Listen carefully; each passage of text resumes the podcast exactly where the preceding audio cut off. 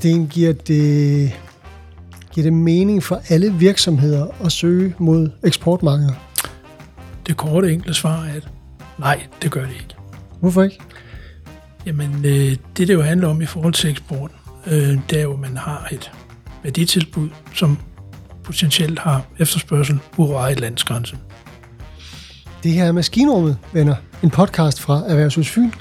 Mit navn er Jan Bunde, og i dag skal vi tale med Sten Nyman Andersen. Sten han er forretningsudvikler her i Erhvervshus Fyn, og det har han været i ni år, blev vi enige om. Snart 10. Øhm, Sten, dit, dit CV det er jo så tungt, så man skal have en gaffeltruk til at løfte, hvis man sådan virkelig skal have fat om det. Du har omkring øh, 25 års erfaring med at eksportere, enten på den ene eller den anden side af bordet. Øh, så der er virkelig ballast bag dine ord. Øhm, I dag, i løbet af den næste halve time, der prøver vi sådan at komme ind på, jamen hvis man som virksomhed gerne vil ud i verden, og man rent faktisk har et værditilbud, som kan noget, hvad skal man så gøre? Øh, hvad er det for nogle øh, faser, man skal igennem, og hvor er det, at faldgrupperne ligger? Undervejs kommer vi også til at snakke lidt om dig, Sten, fordi med den ballast, så, øh, så har du travlt i din hverdag, men du laver selvfølgelig også noget, når du for en gang skyld ikke arbejder. Øh, så velkommen til. Tak for invitationen. Jamen, det var der så lidt. Okay, ikke alle virksomheder kan øh, eksportere, men hvem kan så? Jamen, som, som, som nævnt, øh, så handler det jo om, at man som virksomhed har et værditilbud, som jo har øh, efterspørgselspotentiale ud over landsgrænse. Øhm, altså en vare?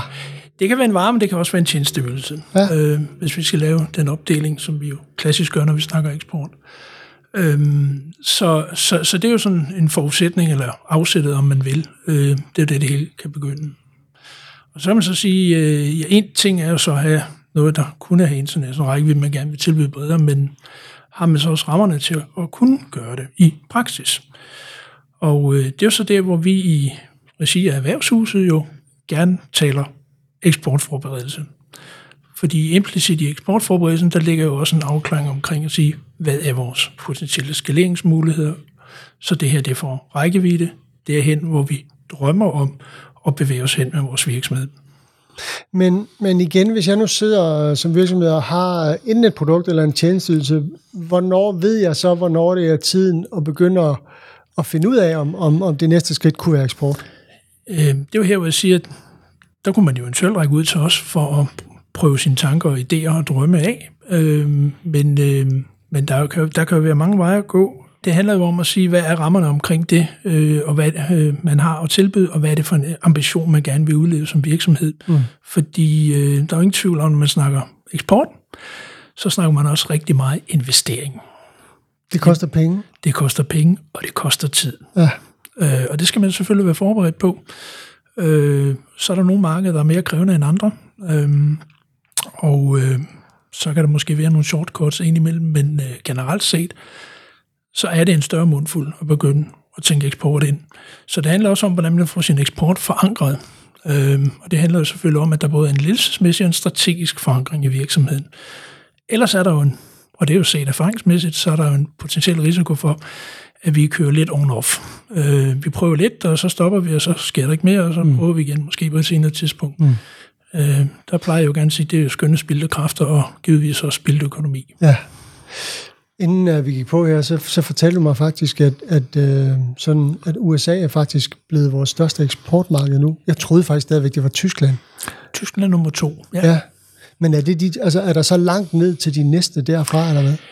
Nej, man kan sige, man kan sige sådan en top 3-4, der, der ligger de jo forholdsvis tæt, og, men vi, vi snakker jo 100 milliarder øh, ja, ja. USA, når vi begynder at regne hele søfarten og transporten, del logistikken, som jo primært kan føres til en meget stor dansk virksomhed, ja. øh, så følger det selvfølgelig noget i det samlede regnstykke. Ja, ja. Øhm, men i mange år var det Tyskland, der, ja i årtier var det Tyskland, der var vores største eksportmarked. Ja. Det så var sådan det største eksportmarked, og selvfølgelig Sverige umiddelbart efter. Okay. Men det, det er store markeder, det er store milliardvolumen, ja. ja. vi taler om. Så det er altså USA, Tyskland, Sverige, og så du nævnte en fjerdeplads også, kan, altså, er de sådan mere flydende, eller? Øh, nej, vi er stadigvæk i de her 100, 100, 100 milliards, øh, milliarder eksport, øh, ja. når vi sådan regner det samlede, øh, samlede billede ind. Øh, Men er det, er det andre skandinaviske lande? Øh, altså? Ja, man kan sige, at billedet er jo i dag, at kineserne, eller Kina, øh, inklusive Hongkong, har jo flyttet sig gevaldigt op på vores, øh, ja. på vores liste. Øh, og øh, ligger også på den positive side af de 100, 100 milliarder. Øh, et land, som Ja, det hedder jo Nederlandene. Ja, vi kalder det i daglig tale Holland. Det gør vi. Øh, det har jo også øh, rykket gevaldigt op på vores øh, samlede eksportliste. Okay. Til gengæld er der så, så et naboland som Norge, der, der har droslet lidt ned, fordi det har jo ligget højt i gennem også rigtig mange år. Okay. Øh, hvilket måske nok kan henføres til noget med et olieeventyr. Ja. Øh, og den del inden for energisektoren. Der sker noget andet nu. Ja. ja. Okay, det var bare for lige øh, lidt fun fact omkring det. Det er jo meget sjovt at se, hvad det er for nogle øh, steder, vi sådan ligesom prøver at søge ud mod. Øh, men det her med at så prøve at finde ud af, om man er parat. Øh, du snakker om en, øh, en ledelsesmæssig strategisk forberedelse. Hvad, hvad, hvad går den ud på? Jamen det, der er vores, eller mit, min tilgang til det, det er jo, at øh, fordi at eksport indebærer både økonomisk og tidsmæssige investeringer, så er det jo vigtigt, at man siger, at der er selvfølgelig sikkert en ledelsesmæssig forankret, det er en del af virksomhedens fremadrettet strategi. strategi øhm, så, så det er jo der, det hele starter. Mm. Er der ikke ledelsesmæssig commitment, så kan man godt begynde på noget, men så kan man måske skulle kæmpe både for tid og penge, øh, inden man rigtig for alvor kommer i gang. Og, øhm, og og vi taler jo investeringer. Øh, det er en investering på lige fod med så mange andre investeringer. Men hvad er det, der koster penge? Altså hvis vi nu bare snakker penge. Jamen man kan sige, det er jo alle de forberedende indsatser først og fremmest, øh, og så skal man jo sikre, at der er nogen organisatorisk, der kan foretage. Jeg kan selvfølgelig købe sig til meget assistance ude i byen, men hvis ikke det bliver organisatorisk forankret, så får man svært ved at eksekvere på det driftmæssigt efterfølgende. Mm. Øh, så det er selvfølgelig nogle af de væsentlige forudsætninger at kigge på økonomi og kigge på organisatorisk kapacitet, herunder selvfølgelig også, har man de kompetencer, øh, der, kan være, der kan være medvirkende til at løfte et eksportsalg på et eller flere givende eksportmarkeder. Så altså det, man skal bruge penge på, er, er konsulenter for eksempel, eller, eller Ja, ikke nødvendigvis, men det kan jo være en del, det kan være en, være en del af ligningen, øh, fordi man kan jo sagtens købe nogle kompetencer, som, som egne medarbejdere, øh, mm. som jo måske oven i købet kommer med erfaringsbaggrund og har prøvet de her ting før. Øh, så det er jo en anden tilgang, end at, at købe ekstern konsulentassistance udelukkende. Okay. Så, så, og så, det, siger du, så er der tiden, som man skal investere i det? Ja, øh, og tidsaspektet bliver jo vigtigt i forhold til øh, eksport, sådan generelt betragtet. Hvis man siger, men øh, jeg kommer fra lille Danmark, øh, hvor jeg måske er verdenskendt, nu vil jeg gerne ud på et markant, typisk er markederne noget større, når man vil sig ud ja, på det danske det. marked, ikke? Øh, men man kommer som fuldstændig ukendt aktør, øh, så man skal jo først have skabt et kendskabsniveau. Øh, men inden man når det til, så anbefaler vi jo selvfølgelig, at man har taget en bejling af, er der overhovedet potentiale i det marked, man går og drømmer om. Mm. Og hvad er konkurrencesituationen, hvad er vilkårene? Øh, kan vi overhovedet matche noget der, eller kan vi måske finde en differentieringsposition? Jamen, så er der jo masser at gribe fat i. Og det er det, I kalder levering og skaleringsmuligheder? Øh, jamen i forhold til levering og skaleringsmuligheder, der handler det jo lige præcis om, at når vi kommer fra et lille hjemmemarked, typisk for de fleste i Danmark, øh, jamen har vi en kapacitet, der gør, at vi kan møde en forventelig med en eller anden faktor X øget efterspørgsel. Øh, det er sådan, når først kunderne siger ja tak, så vil de også gerne være sikre på, at der bliver leveret sådan i overskuelig mm. fremtid. Så skal vi ikke først til at udbygge vores produktionsapparat. Så kan det godt være, at der er kommet nogle andre ind i ligningen til den tid. Og så endelig, i forhold til det med parathed, så er der noget, noget salg og noget markedsføring. Ja, og det, det handler jo om, at øh, hvis man gerne vil skabe sig en position på, på et nyt udenlandsk marked, så skal man jo sådan et billedigt i med, med det lokale. Øh, man skal agere på de præmisser inden for den kulturelle kontekst, men også inden for de forretningsmæssige, adfærdsmæssige øh, mønstre, som, som der så ligesom er udbredt i, i det marked, man så vælger at entrere på. Øh, og det er jo det, hvor vi siger, øh, det handler om at tilpasse sin markedsføring i en lokal kontekst. Øh, ja, det var jo både sin markedsføring og sit salg. Øh, ikke at man ikke må differentiere sig, øh, det kan der nogle gange komme noget spændende ud af, men som udgangspunkt skal man i hvert fald tage en skarp pejling af at sige, hvordan fungerer forretnings, forretningspræmissen i det pågældende marked. Altså det, nu ved jeg godt, at man kan selvfølgelig ikke øh, skyde alle over en kamp, og sådan noget, det er jo fuldstændig umuligt. Men hvis vi nu taler om den her øh, afklaring af, hvorvidt man er parat, altså de, de fire emner, vi lige har sådan kort berørt her, hvor lang tid tager det så sådan generelt set for en virksomhed at få afklaret det her? Jamen, det er jo lidt, øh, det er jo igen et lidt individuelt spørgsmål, fordi det handler om, hvilken ressourcekapacitet sætter den pågældende virksomhed ind på, fordi de strategisk har defineret, det her det vil vi, og vi har øvrigt måske allerede indregnet det i vores budget næste år, så skal der jo også noget, noget manpower til at støtte op omkring det her, så vi også får eksekveret på det, fordi det er jo en proces at gå ud og skabe en kendskab og et synlighedsniveau. Det er ikke nok bare at lave noget annoncering. Man skal i hvert fald have meget, meget attraktivt øh, produkt eller værditilbud, som mm. måske ikke kan sælge sig selv. Det, det ser vi jo under tiden. Noget kan. Senest var det noget med en energidrik. Øh, mm. Det var så ikke dansk. Det, rigtigt, ja. det var så ikke dansk, men, men øh, så, så, øh, så som udgangspunkt, øh, så handler det jo om, at man siger, at man har en kapacitet til også at støtte op omkring det her og eksekvere på det her, fordi det er jo virksomheden, der skal eksekvere selv. Det er jo ikke os, der kommer til at eksekvere for med virksomheden. Men, men kan du sætte altså, nogen som helst form for, altså, for, de, for de for dem, som har allermest ressourcer at sætte ind, og så til dem, der ikke har så meget. Altså, hvad, sådan tidsmæssigt snakker vi et år, eller snakker vi et halvt år, eller hvad, hvad, hvad, hvad tænker du? Jamen igen, der kan, være, der kan igen være lidt forskellige forslag, fordi at det virksomheden er afsat, at virksomheden jo selv ønsker at skalere sin forretning ved at gå ud og blive eksporterende, eller har man måske allerede nogle forspørgseler at agere i forhold til. Mm. Øh, så man siger, jamen, øh, så kan vi jo så have en gradbånd, hvornår man er i gang med at eksportere. Man, er det, når man har solgt til den første kunde i markedet, eller er det, når man har lavet noget gensalg til den første eller de næste kunder i markedet? Det kan man jo så have en lang diskussion om. Men, men typisk, typisk handler det jo om, at øh, det første års tid, det er jo ligesom, jeg vil lige vil sige, indsalgstiden. Ikke? Øh, Øh, nogle markeder, som sagt, kan så være lidt lettere tilgængelige, fordi der måske er en voldsom efterspørgsel efter noget, som andre ikke vil kunne levere, og så kan man komme ind i ligningen der. Så, så give sådan en, en standard øh, for, mm. hvor langt og kort, men hvis man proaktivt selv vælger at sige, at det er en del af vores fremadrettede strategi, så, vil sige, så skal man nok tænke et år plus. Ikke?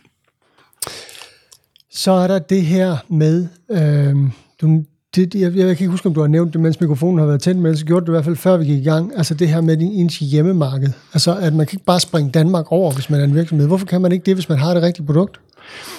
Jamen, jeg synes, hvis man har, hvis man har det rigtige produkt, og hvis vi så antager den præmis, at det er et produkt, der virkelig har international øh, efterspørgsel, øh, så siger jeg ikke nødvendigvis, at man ikke kan gå over markedet, men igen generelt betragtet, det er vigtigt at have et referencemarked. Øh, næsten de fleste markeder, man har lyst til at bevæge sig ud på.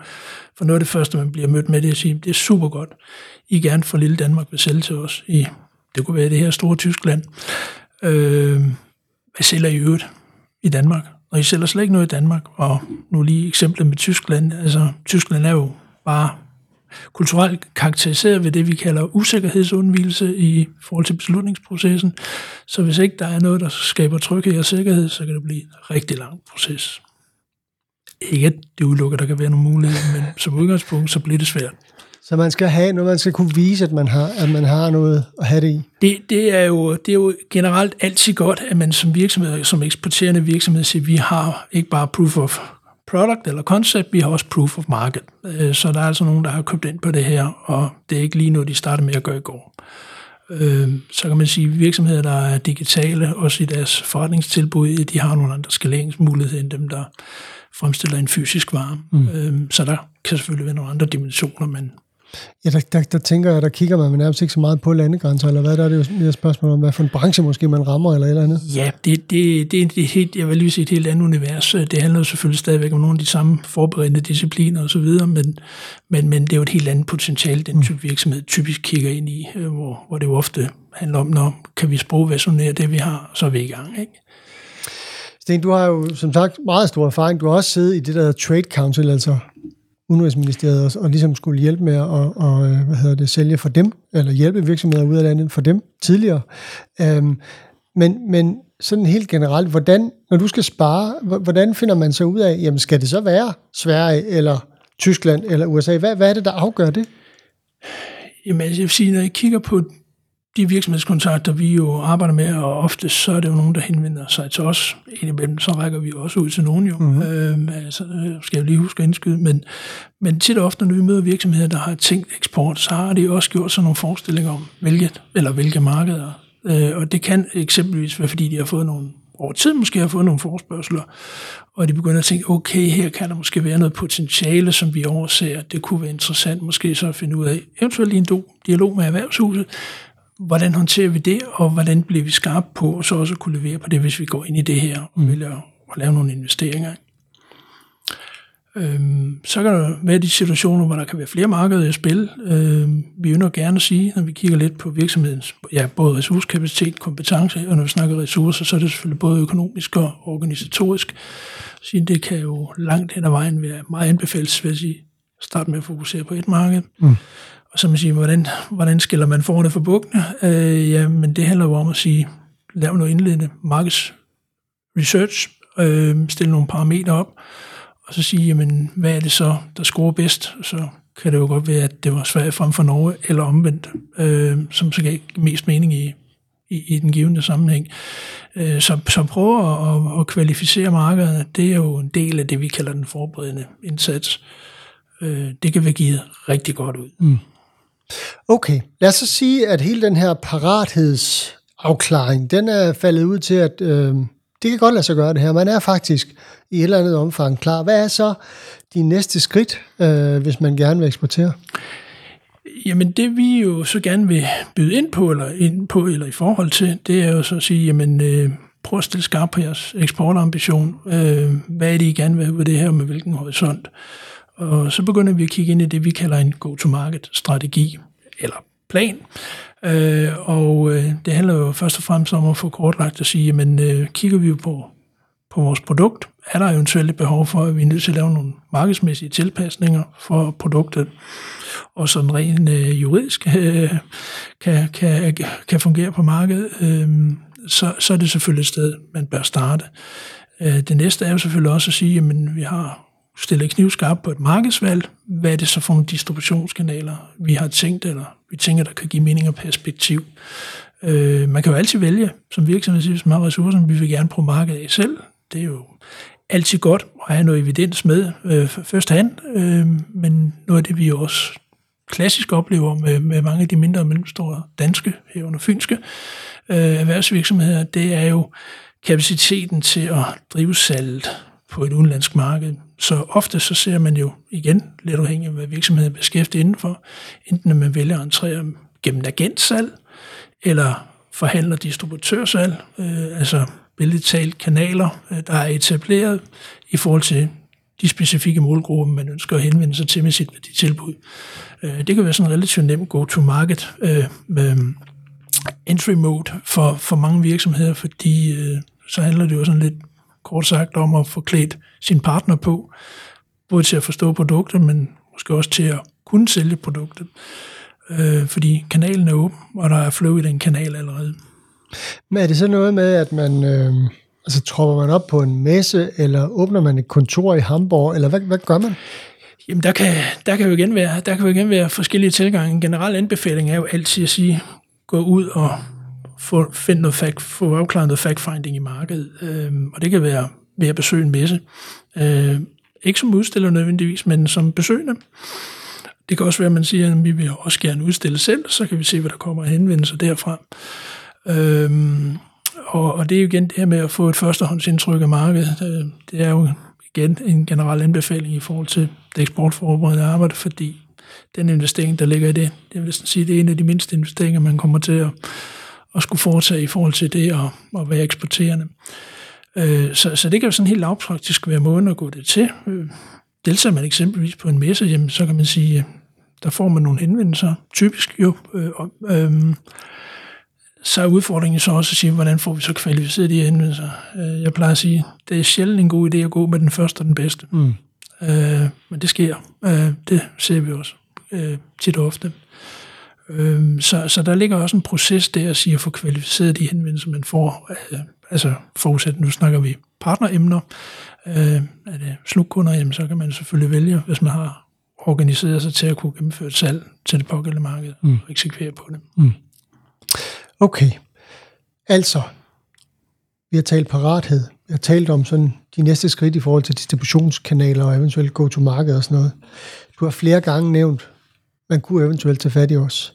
Lad os lige tage en runde på erhvervshuset og, og, og husets rolle, altså i det her med at hjælpe virksomheder til eksport. Hvad er det egentlig, at øh, erhvervshuset tilbyder?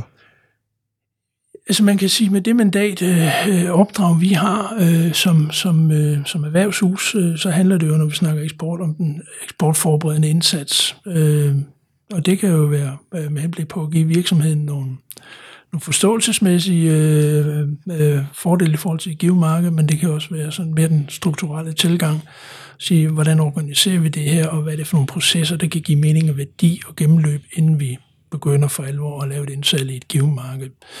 Øh, så det er eksportforberedelsen, øh, det er det, vi som sagt har mandat til, og, øh, og man kan sige, at en del af eksportforberedelsesdialogen også indebærer jo også, ikke at vi deler forretningshemmeligheder på tværs, men vi erfaringsdeler øh, i forhold til ja, både egne erfaringer, men også det erfaringsbillede, vi generelt har, over årene har samlet op i forhold til netop at undgå faldgrupper. Øh, det er ikke altid, at nogle gange skal man begå øh, fejlen selv jo, men, øh, men vi ønsker da gerne at i talsæt at sige, hvad ops på. Her kan der ligge noget potentielt udfordrende, som man måske bør overveje at gå udenom. Øh, så det er en del af den erfaringsdeling. Øh, men, men det handler også om at sige, at vi får skabt, vi får skabt en fælles forståelse omkring det her med at sige, at der skal være sådan billigt talt et fundament. Øh, de fleste virksomheder jo postulerer, at vi driver forretning, så vi har et fundament. Så siger jeg ja, men i forhold til internationalisering, så skal der jo gøres nogle yderligere investeringer, end det, jeg har eksempelvis gjort i forhold til jeres hjemmemarked. Ikke det med sagt, at der ikke kan sidde en salgsressource, der også sagtens kunne tale tysk og begå sig på, på, på Tyskland som eksportmarked. Det kan sagtens være. Men det man bare lige skal huske på, øh, allokerer man en bestående ressource, eller nuværende medarbejder til en ny indsats, så mangler der et eller andet sted en ressource i ligning, fordi der er en basis i forretning, den skulle helst køre videre, mm. så, så man lægger til og ikke begynder at, at trække frem, fordi der er noget proces i at komme i gang på et eksportmarked. Sådan. Og alle de her gode råd, dem kan man jo få, hvis man ringer til sådan en som dig her i erhvervshuset, Koster det penge? Nej, øh, vi er jo øh, gratis tilbud, gratis er sådan en kedelig ord, men vi er jo skattefinansieret, så alle virksomheder, alle private virksomheder har mulighed for at række ud til os. Øh, enten det drejer sig om eksport eller andre agendaer. Tit og ofte, når vi snakker eksport, så kommer vi også lige til at spole filmen lidt tilbage, fordi det her med forudsætningerne, fundamentet, øh, det vil vi jo gerne trygt prøve. Mm. Så det godt, at vi skal starte rejsen et andet sted, end at lige starte med at sige, det var Tyskland, eller det var Sverige, ja. USA, eller hvad det nu var, men man havde en drøm om. Det har ikke sagt, at det ikke kan blive, øh, men øh, vi vil i hvert fald gerne tale ind og sige, at der er et solidt afsæt, fordi der skal gøres nogle investeringer både økonomisk, men også organisatorisk. Mm. Mm. Så vi kan hjælpe med det forberedende arbejde? Ja. Hvad kan vi ellers hjælpe med? Jamen, øh, parallelt med, med det forberedende arbejde, øh, så kan vi sige, at vores mandat har jo en vis rækkevidde, øh, og øh, vi kan som nævnt ikke på noget tidspunkt gå hen og blive eksekverende for med virksomhederne. Det er jo den ramme for vores virke som skattefinansieret øh, tilbud. Øh, det er så der, hvor vi har mulighed for at være formidler til andre gode strategiske samarbejdspartnere øh, i relation til eksport. Øh, samarbejdspartnere, som har nogle flere værktøjer, der kan supplere de værktøjer, som vi tilbyder. Hvad kan det være for nogle? Jamen, det kan jo eksempelvis være, øh, vi har jo samarbejdspartnere, der sidder ude på rigtig mange geografiske markeder. Øh, det er jo Udenrigstjenesten, Trade Council, øh, som en af vores strategiske samarbejdspartnere. Øh, det kan også være en anden samarbejdspartner, øh, øh, hvis det handler om øh, eksempelvis, øh, man vil gerne ud og afdække øh, mulige partneremner. Øh, så har vi et stærkt samarbejde med dette Enterprise Europe Network, øh, som jo egentlig faciliterer øh, og er brobygger på tværs af ikke kun EU-grænser, men oprindeligt var det jo det, øh, mellem B2B-virksomheder. Så en dansk virksomhed, der gerne vil have en salgspartner, eller omvendt, eller en dansk virksomhed, der gerne vil have en produktionspartner i, i, i et andet land, så er det der, hvor der kan ske noget potentiel matchmaking. Øh, så det kan være nogle værktøjer, vi rækker eller kigger ind i også. Øh, så kan man sige, så når først man begynder at give og skalere sin, sin, øh, sin eksport, så kan der jo opstå et finansieringsbehov. Mm-hmm. Ja, både for, for virksomheden herhjemme, der skal eksportere, men det kan også være i forhold til måske at gøre sig ekstra attraktiv for udenlandske kunder. Og øh, der har vi jo en meget strategisk øh, øh vigtig samarbejdspartner i det, der tidligere IKF, det hedder så IFO i forkortelse i dag, altså Danmarks Eksport- og Investeringsfond, hvor de har en række værditilbud på hylderne, som også kunne være relevant. Øh, men alle de her tilbud, det er jo typisk noget, vi taler ind, øh, når vi sådan bevæger os i processen og dialog med virksomhederne, så vi taler det ind der, hvor det giver mening og perspektiv. Ja så det ikke sådan billedet bliver, prøv at høre, vi har alle de her hylder, hvad kunne I tænke jer? Sådan vil vi helst ikke arbejde. Nej, nej, men det er jo lige præcis der, hvor du og dine kolleger med ja. jeres erfaring kan sige, at det er den vej, du skal gå. Det er jo der i, kan man sige, værdien af jeres arbejde først og fremmest i virkeligheden måske ligger, at man, man får jo en, en, en genvej eller nogle åbne døre, som man ikke ville kunne få, simpelthen. Ja, øh, altså vi har, vi har jo den her øh, rolle som det, der hedder knudepunktsoperatør inden for offentlig erhvervsomhed, så, så vi prøver jo at fagne alle potentielle samarbejdspartnere. Øh, og nu lyder det som om, det kun er i offentlig regi. Nej, vi prøver selvfølgelig også at fagne mulighederne i privat regi. Øh, jeg ønsker gerne at sige, i offentlig regi, der er det sådan lidt monopoliseret. Der er en af hver. Øh, I privat regi, der er der mange, mm. øh, der i hvert fald i overskrifter har nogle værditilbud, der ligner hinanden. Så der skal man måske sådan lidt kvalitativt gå anderledes til værks. Øh, og der ynder jeg så også gerne lige indskyde, og man kan have tillid til, at vi er uvillige, vi er ikke gift med nogen mere end andre. Det er vigtigt for mig lige at sætte en streg under. Okay, så vi kan rette, øh, kan man sige, søgelyset mod nogle steder, hvor man kan få nogle finansiering. Har vi også selv penge, spørger jeg sådan forholdsvis ledende? Øh, ja, det var her, og det var et godt spørgsmål, for, fordi det var her, jeg plejer at sige, nej, vi har ingen penge, men vi er betroet at facilitere andres penge. Øh, I det her tilfælde er det jo så langt overvejende EU-tilskudsmidler, øh, og som vi jo som erhvervshus jo udmynder i nogle forskellige øh, strategiske spor inden for nogle forskellige kompetenceområder, herunder blandt andet eksport. Og øh, vi har i, i dag øh, på eksport har vi et program, der hedder SMV Eksport, øh, som muliggør øh, noget økonomisk medfinansiering til at købe ekstern konsulentassistance øh, til eksportforberedende aktiviteter mm. på et nyt eksportmarked. På et nyt eksportmarked, ja. Og hvordan er det, det hænger sammen? Altså, så kan man, øh, man kan ansøge om at få et beløb, og, så, og der skal man så selv kunne tage 50 procent af det. Hvordan er det? Prøv lige at tage os igennem ja. den. Øh, I, I det program specifikt, der arbejder vi med to vouchers, øh, det vil sige to rammer for økonomisk medfinansiering, og modellen er for dem begge, at man kommer selv med halvdelen i kontanter, øh, og så kan man så få et økonomisk tilskud tilsvarende, enten på op til 100.000 eller op til 300.000. Øhm, og øh, som sagt, det kan, det kan jo have ret stor rækkevidde i forhold til, at det er eksportforberedende aktivitet. Det kan være lige for, at man skal have noget ekstern assistance til at lave noget markedsanalyse, markedsresearch. Det kan også være, som vi har en del forspørgsel på i øjeblikket, virksomheder, som øh, har brug for at få en eller anden given certificering for, at deres produkt overhovedet kan komme ind på det påtænkte eksportmarked. Og hele den proces det vil man også kunne hente øh, finansiering til, altså i form af den rådgiverydelse, der så typisk er behov for i den sammenhæng. Mm. Mm. Bare for sådan at tage lidt spektret på, på det her tilbud. Godt, jamen øh, så er det jo faktisk rimelig meget øh, EUF, ligesom, altså Erhvervshusfyn, ligesom kan, øh, kan byde ind med. Øhm, det er jo sådan her i maskinrummet, at øh, gæster byder også ind med noget andet. De har nemlig en ting med. Øh, det har jeg også bedt dig om, Stine. Det var faktisk sådan oplevet lidt, at du har sådan slået dig i tøjet over det. Det var ikke, øh, det var ikke sjovt, at, skulle, at vi skulle snakke lidt om dig også. Men hvad har du taget med, når det nu kom til stykket? Ja, da jeg nu fik uh, armen vredet godt rundt, så uh, har jeg selvfølgelig også taget noget med. Og Sten han uh, rækker nu ud efter uh, noget, der ligner, tror jeg, en rød trøje. Ja, jeg har taget en uh, rød fodboldtrøje med. Uh, og uh, Ah, altså jeg kan jo beskrive den. Der, er, øh, der står LFC øh, op under den der mærkelige hest, der sidder op på brystet, og så står der, for nu at sige det som det er, Standard Chartered på, på brystet, det er sponsoren. Det er en Liverpool-trøje. Det er helt korrekt, det er en Liverpool-trøje. Øh, og hvorfor er det så lige en Liverpool-trøje? Øh, jeg plejer at sige, rødt klæder mig på to punkter. Det ene, det er en fodboldtrøje, og det skal jeg lige give en krølle på. Og det andet, bilder jeg mig stadigvæk ind, det kunne være en rød Ferrari. øh, det ved du bare ikke endnu, eller hvad? Nej, det ved jeg ikke endnu.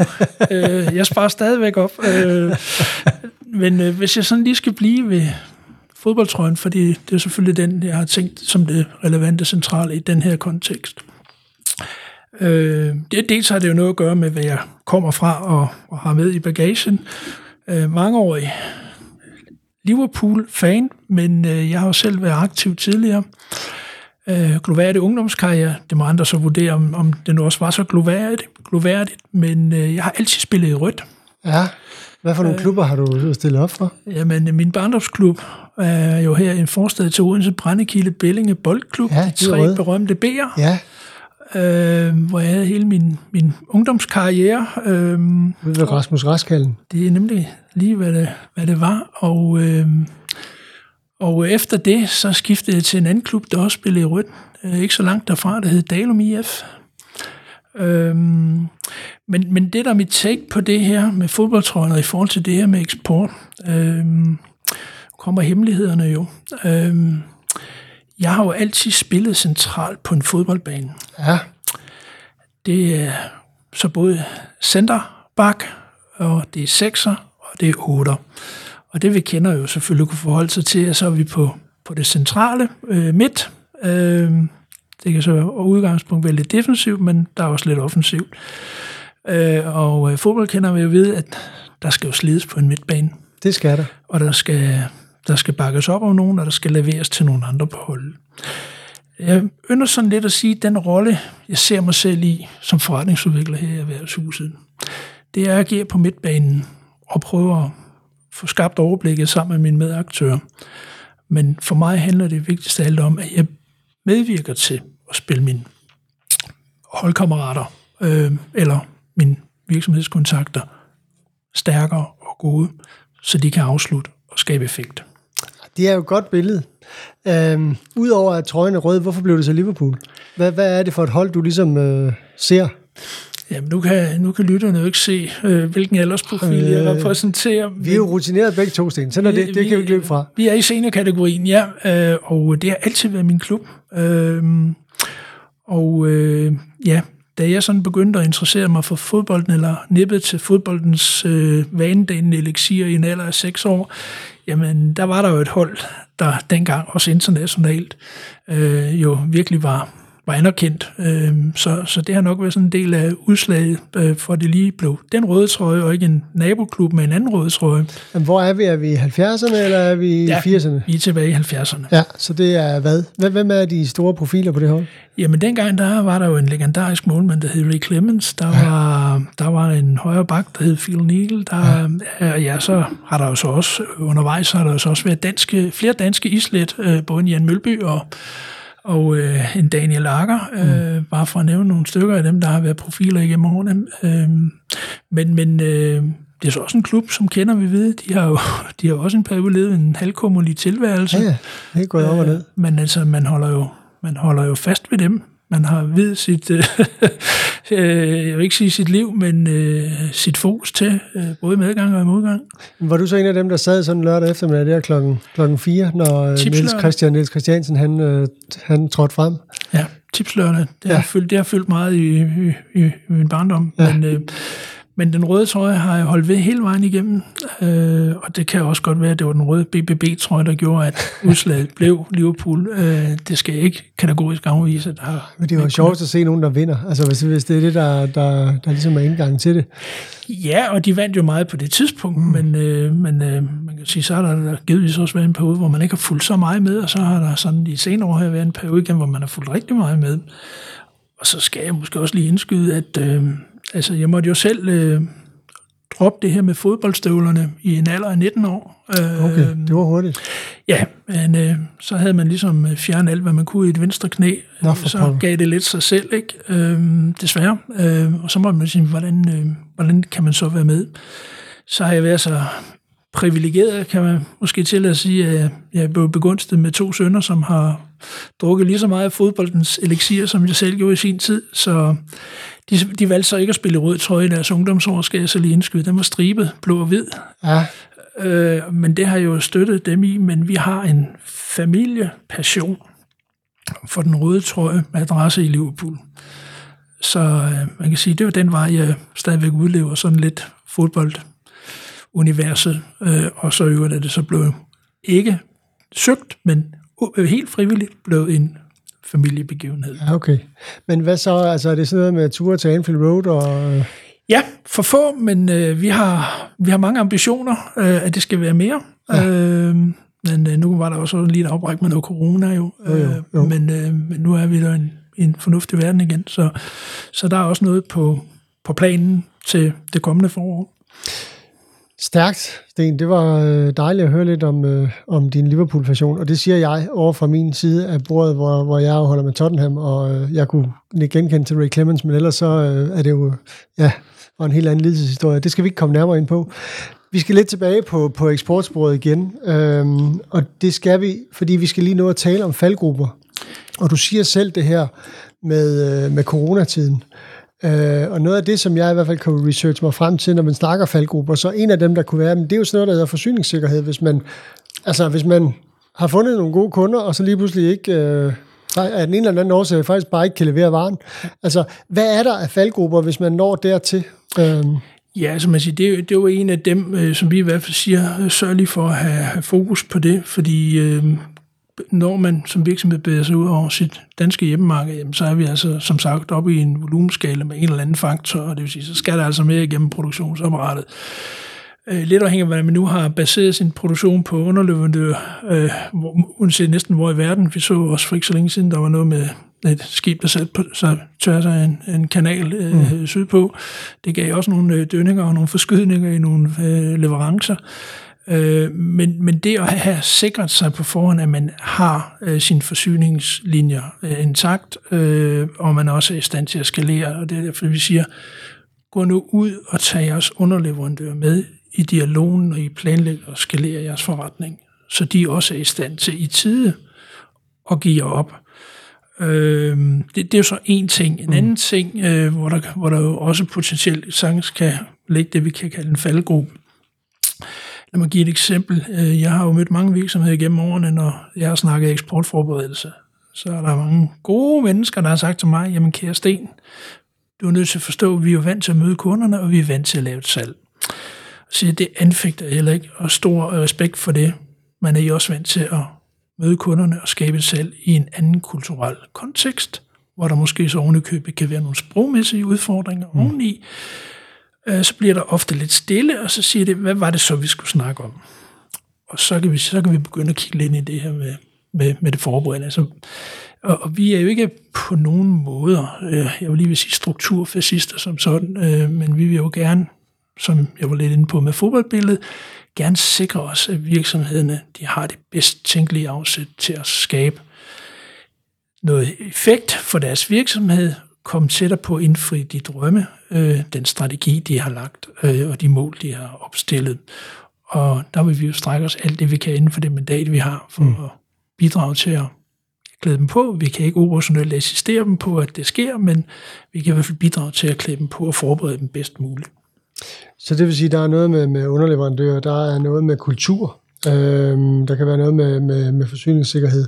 Hvad, hvad kan der ellers være? Altså, der, der er vel også noget, noget lovgivning og noget, som, som man skal være opmærksom på? Ja, det er klart, øh, som vi også var lidt inde på øh, i forhold til det med produktet. Altså, der kan være nogle, øh, der kan være nogle rammer, øh, øh, der gør, at man er nødt til at kigge lidt på, om der er behov for at tilpasse sit produkt til, til et givet marked. Øh, øh, og så kan man sige, når vi bevæger os uden for EU-fællesskabet, det store indre marked, øh, jamen så er det jo lidt andre spilleregler, øh, fordi så bare når vi kigger til Storbritannien nu, hvor de er en del af EU, jamen, så er der også nogle aspekter omkring 12, øh, som man lige skal huske at tænke ind, fordi det er jo en ekstra omkostning i forhold til det, man gerne vil sælge ind. Øh, så kan sige, det er måske ikke en faldgruppe, jo, det er en faldgruppe, hvis man ikke har taget højde for det i sin priskalkulation.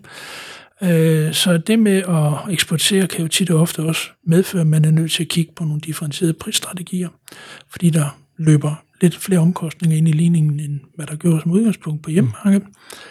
Mm. Øh, det ser vi desværre også indimellem nogle gange, at det er så ikke måske helt godt forberedt, øh, så det tillader mig også at kalde en faldgruppe, fordi det hedder jo bundlinjen, øh, det kan ikke gøre andet. Øh, så, og så er der selvfølgelig tidsaspektet, som når jeg kigger erfaringsmæssigt på det, jeg har også selv jo arbejdet med eksport mm. øh, på professionelle planer, og har jo også selv ramt lidt ved siden af skiven historisk. Øh, det har jeg ikke noget imod at dele med dem, jeg møder på min vej. Øh, så jeg håber, at de så i hvert fald er ved med at gøre det samme. Øh, men øh, men øh, øh, ja... Øh, Jamen det her med simpelthen, at man, øh, at man ikke altid rammer den. Ja, øh, og, og, øh, og, og det, det, det, man skal huske på, når man snakker eksport, altså det er jo en proces over tid.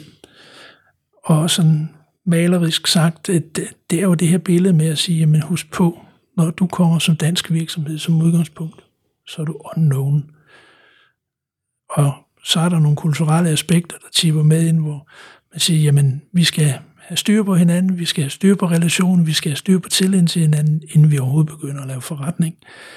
Jeg har sådan et mantra, der hedder, det er kun i Danmark, hvor vi har været på den danske salgsskole, hvor vi går ud samme dag, præsenterer også vores virksomhed værditilbud og spår efter ordren. Det gør man ikke andre steder.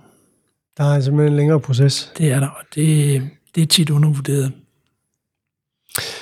Det er jo sådan, at, at øh, som vi nu har snakket meget om i de her øh, øh snart, snart 41 minutter, der nu er gået af vores samtalesten, øh, at, at øh, på et eller andet tidspunkt, fordi din rolle er, som den er, så slipper du jo virksomheden. Du, du, det er jo ikke dig, der følger den hele vejen ud til kunden, kan man sige, og, og, og eksekverer salget. Øhm, så, så, så den måde, jeg tænker, vi kan sådan ligesom runde rejsen her af på, i forhold til det der med, hvad skal man gøre? Jamen, det er vel det der med, øhm, altså, nu er man nået dertil, man har undgået faldgrupperne, man står der, hvad er der, altså er der, er der et sidste trin, for, for at man siger, okay, øh, succesen er hjemme? Øhm, eller, eller hvad tænker du der? Øh, jamen altså, øh, vi, vi, vi, vi, slipper, vi slipper formelt de, ikke helt dialogen med virksomheden. Øh, vi vil nu gerne sige til virksomheden, at øh, så længe det er værdiskabende for jer og have os med øh, og investere jeres tid og energi med os, så vil vi gerne være med i dialogen og rejsen, mens I processer det, som vi så formodentlig forudgående har planlagt sammen, øh, så, som udmyndter sig i en handlingsplan, Øh, Øh, og så har vi jo også øh, altid sagt på forhånd, vi kommer jo tilbage og spørger til eksekveringen på handlingsplanen. Vi kan ikke tvinge nogen, og har ikke ønsker om at tvinge nogen til at gøre noget mod deres vilje. Vi kan prøve at motivere dem til at vælge tale og komme til troet, men de vælger jo selv, om de har lyst til at nippe troet.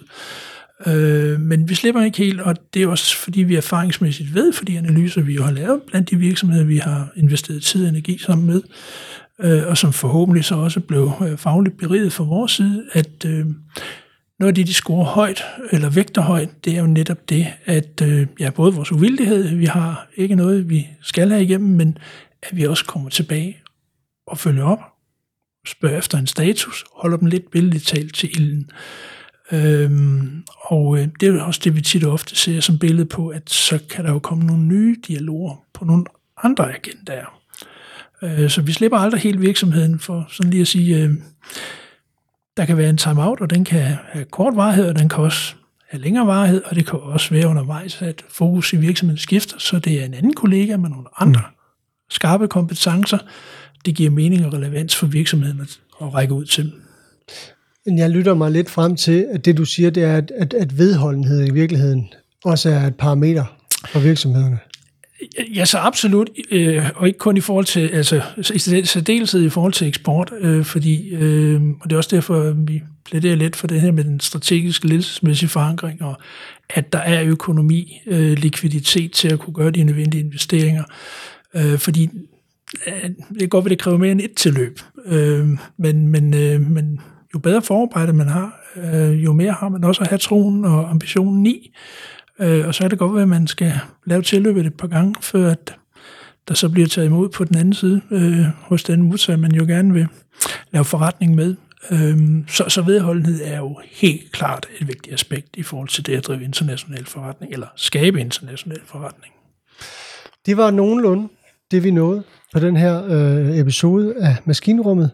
Alt det her, som vi har snakket om, det er faktisk samlet i en e-bog, som øh, sammen med Erhvervshus Hovedstaden er blevet produceret her hen over det sidste halve år, og du har været medskribent på den, Sten. Jeg ved, at hvis man kontakter dig, så øh, er der adgang til, til den slags øh, gode sager. Ja, det deler vi meget gerne. Mange tak, fordi du delte ud af din råd her, og det, øh, jeg ved om ikke, du kommer tilbage på et tidspunkt, og så håber jeg, at det sker på et tidspunkt, hvor Tottenham har slået Liverpool. Ja, men øh, jeg vil lige sige in your dreams, men øh, det vil glæde mig at modtage en invitation igen, så jeg siger også tak for nu. Du har lyttet til Maskinrummet, en podcast fra Erhvervshus Fyn. Du finder os på de gængse kanaler, hvor du plejer at finde dine podcasts, og vi udkommer cirka hver 14. dag. I mellemtiden så kan du følge os på LinkedIn, og du kan tilmelde dig vores nyhedsbrev.